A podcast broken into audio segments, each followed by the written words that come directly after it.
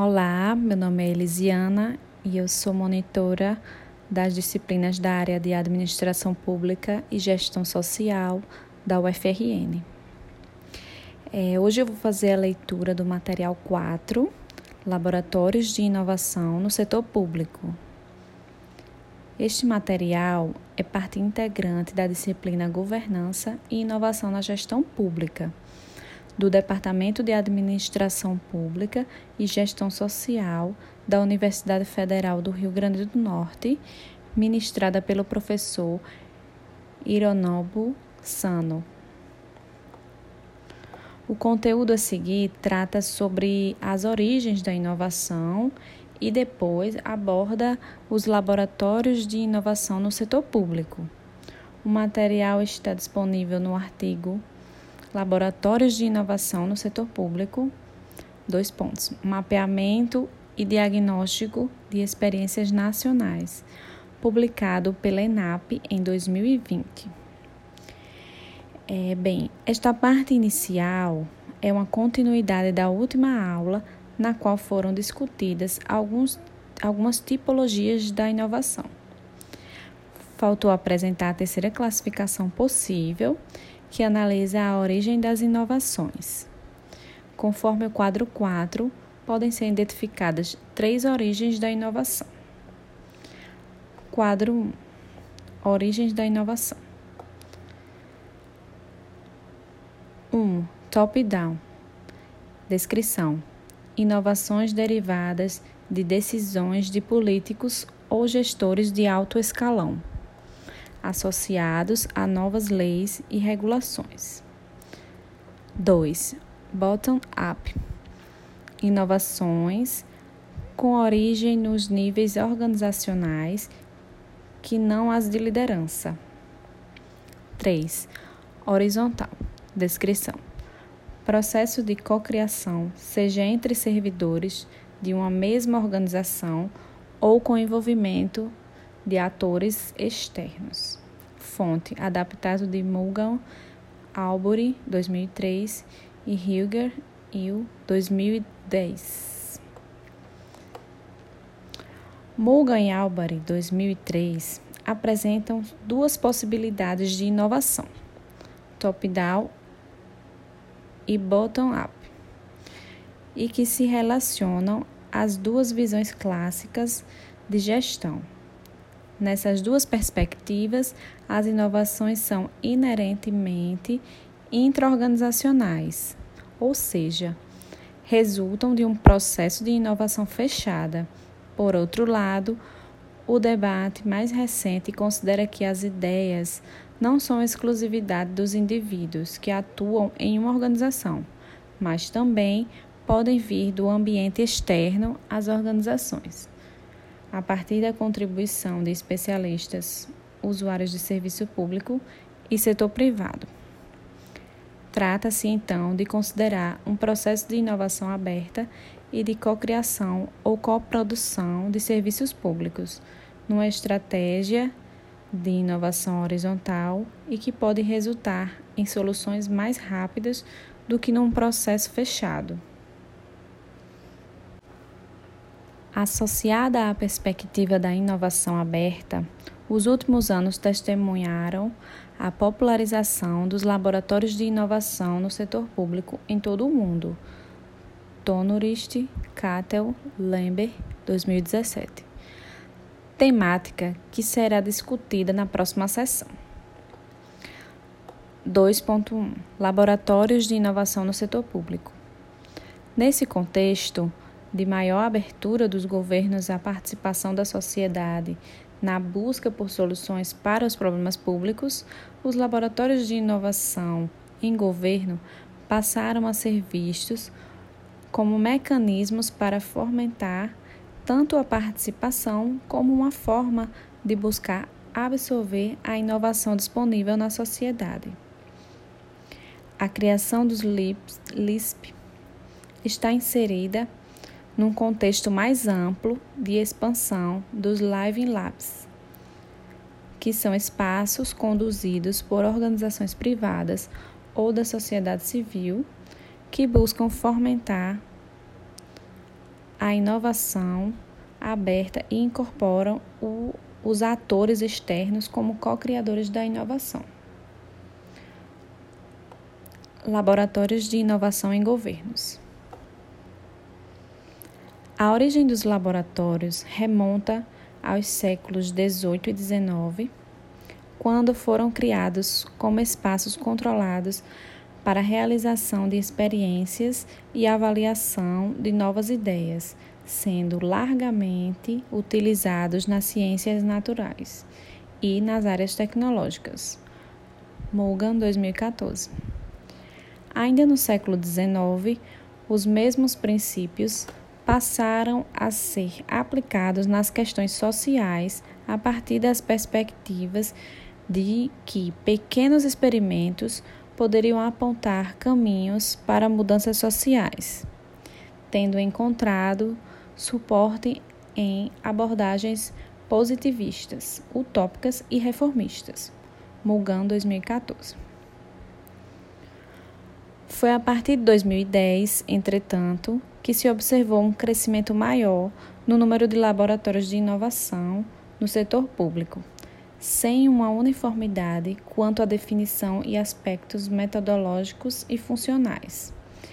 Aliás, um dos desafios ao se analisar laboratórios de inovação no setor público é a ausência de uma definição única e de um referencial teórico consolidado, até porque se trata de uma temática recente e no qual as experiências práticas é que tem levado a uma onda subsequente de análise e de teorização dessas iniciativas. Algumas definições de laboratórios de inovação do, em governo estão resumidas no quadro 2. Quadro 2 Definições de laboratórios de inovação em governo. Definição: Os laboratórios de inovação do governo são lugares dinâmicos que estimulam a criatividade para o design de soluções para políticas públicas. Esses laboratórios geralmente possuem equipes multissensoriais e abordam as questões de forma colaborativa. Acevedo, Tassen, 2016, página 19. Organização BID. BID. Definição Pode-se esperar que ocorra exper experimentação em um espaço seguro a uma distância da realidade cotidiana, com o objetivo de gerar ideias úteis que atendam às necessidades sociais e demonstrem sua eficácia. Organização nesta. Definição: Um laboratório é um espaço e um conjunto de protocolos para envolver jovens, tecnólogos, setor privado e sociedade civil na solução de problemas. Unicef 2012, página 13. Organização Unicef. Definição: Os laboratórios de inovação do governo são espaços de parceria onde o governo e outras organizações experimentam novas formas de resolver problemas antigos. UNDP, página 6. Organização UNDP. Fonte: Acevedo e Dace 2016, Mugan 2014, Unicef 2012 e UNDP 2017. Essas definições é, apresentam alguns pontos em comum e o primeiro deles se refere ao fato de que os laboratórios possuem um espaço próprio e que este espaço é elaborado de forma a se diferenciar da estrutura original. Cabe destacar ainda o perfil colaborativo que, seus, que esses laboratórios procuram imprimir na busca por soluções para as questões públicas e a interlocução com a sociedade civil e com o setor empresarial. Por fim, destaca-se que os LISP buscam resolver problemas nas políticas públicas, ou seja, devem atender a sociedade de forma concreta e ser eficazes. Schurman e Tonorist 2017 destacam que, quanto à estrutura, os laboratórios de inovação são espaços que fazem parte do governo e que apresentam grande autonomia na definição de seus objetivos e formas de trabalho. Assim, paradoxalmente, para manter sua autonomia, os espaços são estruturas separadas do restante do setor público. Além disso, os LISP são tipicamente pequenos em termos de equipe e, portanto, com maior rigidez hierárquica, apresentam baixa rotatividade e dependem de recursos externos, não somente financeiros, mas também em termos de recursos humanos. Morgan, 2014, por seu turno, identificou que esses, essas estruturas podem estar ligadas a grandes organizações e, portanto, com acesso a recursos e poder enquanto que outras possuem bem menos recursos para disseminar suas ideias. Porém, um ponto em comum é que aspiram a influ influenciar o sistema como um todo e não ficar restrito à geração de ideias inovadoras. As equipes dos laboratórios são formadas a partir da iniciativa de líderes políticos e carregam a expectativa de superar as barreiras a inovação no setor público. Como a rigidez normativa, a ausência de uma cultura voltada à experimentação e às mudanças, orçamentos poucos flexíveis, entre outras. O estudo da UNDP identificou que as equipes nem sempre são formadas por pessoas é, com experiência única no setor público, agrupando diferentes especialidades como designers, pesquisadores e desenvolvedores, de acordo com a área de atuação dos LISP. Nessas estruturas enxutas, porém, nem sempre é possível distinguir o orçamento do laboratório da organização, da organização maior a qual pertence, levantando também a questão da sustentabilidade desses laboratórios. No que se refere à perspectiva colaborativa dos laboratórios, buscam-se uma maior aproximação, interação e participação da sociedade, para além dos padrões verificados até então no setor público. Mor Morbente, 2010, Schurman e Tonoriste, 2017. Trata-se de uma perspectiva baseada na inovação aberta e que busca superar as limitações dos modelos de inovação fechada, que não têm se mostrado suficientes para dar respostas aos desafios emergentes nos governos. Apesar de calcada numa abordagem mais interativa, a experiência tem relevado que os laboratórios ainda estão numa fase inicial de adoção e há uma falta de compreensão quanto à forma de promover a participação social. Mugan 2014 destaca que é preciso conhecer o método utilizado no processo participativo e no desenvolvimento das inovações. Design Science, economia comportamental, métodos híbridos, etc. Podendo ser, inclusive, um critério para a classificação de laboratórios. No setor público, precisaria então se preparar para ouvir as ideias que chegam de fora de seu próprio sistema e elaborar estratégias de comunicação para ampliar o engajamento dos diferentes stakeholders, cabendo à equipe de inovação exercer o papel de um facilitador da participação, permitindo que inovações também venham do ambiente externo às organizações públicas. A busca por melhores formas de diálogo com a sociedade tem levado os laboratórios de inovação em governo a adotarem metodologias ágeis que privilegiam e incentivam a participação baseados em cocriação, coprodução e co-designers. Alves 2013, Mugan 2014, Toref, Sorens e Rose, Roseland 2016. A maior abertura exigiria a adoção de metodologias participativas, como o Design Think, ou Design Science Research. Porém, ainda não há uma maturidade quanto aos meios e métodos adotados pelos laboratórios para o envolvimento da sociedade. As atividades desenvolvidas pelos laboratórios foram o critério adotado pelo NESTA, um think tank britânico, para classificar as iniciativas conforme apresentado no quadro 3. Quadro 3. Tipos de laboratórios e características. 1. Um, categoria Desenvolvedores e, cria e criadores de inovação. Características voltados à solução de desafios específicos. 2. Categoria Facilitadores. Características preocupados no engajamento de cidadãos, organizações não governamentais e setor privado na busca de novas ideias. 3. Categoria Educadores. Características focados em promover mudança na forma como as organizações públicas lidam com a inovação, principalmente por meio do desenvolvimento de habilidades e transformação de processos.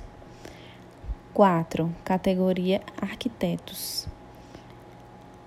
Características: tem um horizonte maior do que a solução específica desenvolvida e analisam o contexto social mais amplo. Fonte: Putic et al. 2014. O BID, BID, a partir de uma pesquisa com laboratórios na América Latina, classificou os laboratórios segundo um dos sete objetivos, conforme constou no quadro 4. Quadro 4. Objetivos dos laboratórios de inovação no setor público. 1. Um, fomentar um ambiente inovador na administração pública. 2. Desenvolver inovações específicas. 3. Introduzir tecnologias na administração pública. 4. Modernizar os processos da administração pública. 5. Criar novos mecanismos de participação do cidadão. 6. Introduzir novos métodos de comunicação na administração pública. 7. Abrir os dados da administração pública. Fonte: Acevedo e Dança em 2016. Tomando como base as características, as categorias elaboradas pela, pelo NESTA, é possível estabelecer uma relação entre ambos os estudos, como sugerido no quadro 5. Quadro 5. Tipos de LISP segundo seus objetivos ou propósitos desenvolvedores e criadores de inovação. Nesta, criar soluções para desafios específicos. E BID, desenvolver inovações específicas, introduzir tecnologias na administração pública. 2. Facilitadores. Nesta, engajamento de cidadãos, ONGs e setor privado na busca de novas ideias. BID criar novos mecanismos de participação do cidadão, introduzir novos métodos de comunicação na administração pública. 3. Educadores.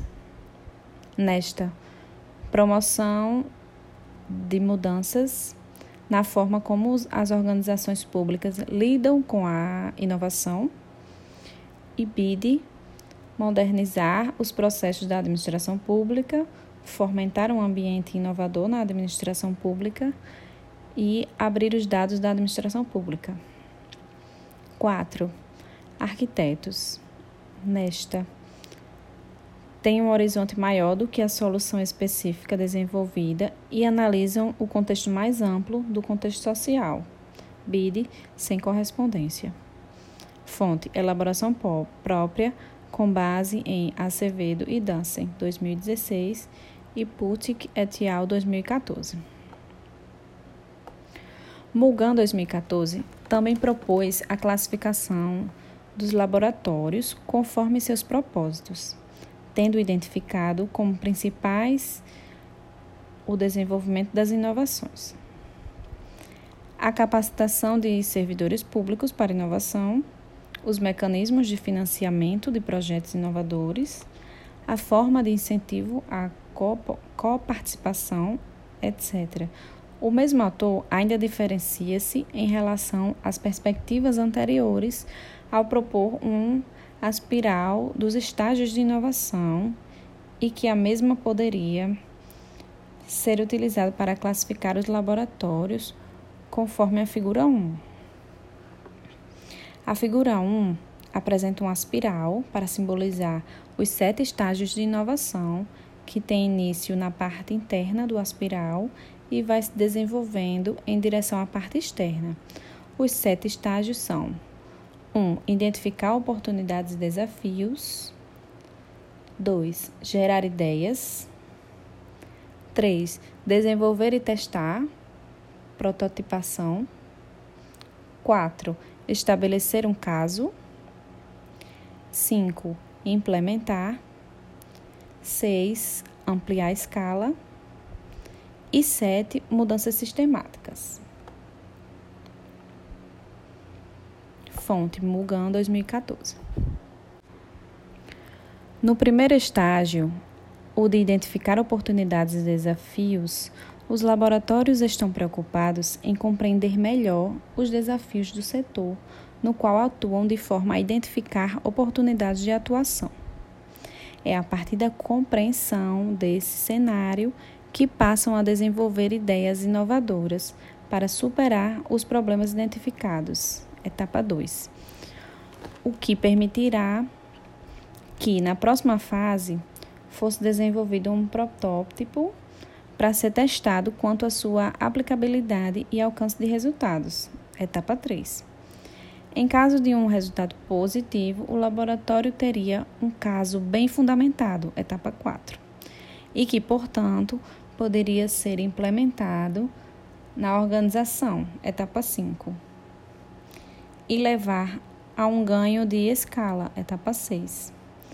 A disseminação desta inovação poderia ao fim, levará a uma mudança no sistema como um todo, etapa 7.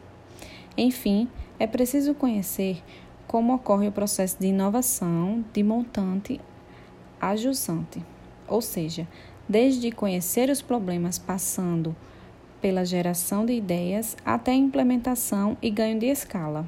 Mugan 2014, página 4.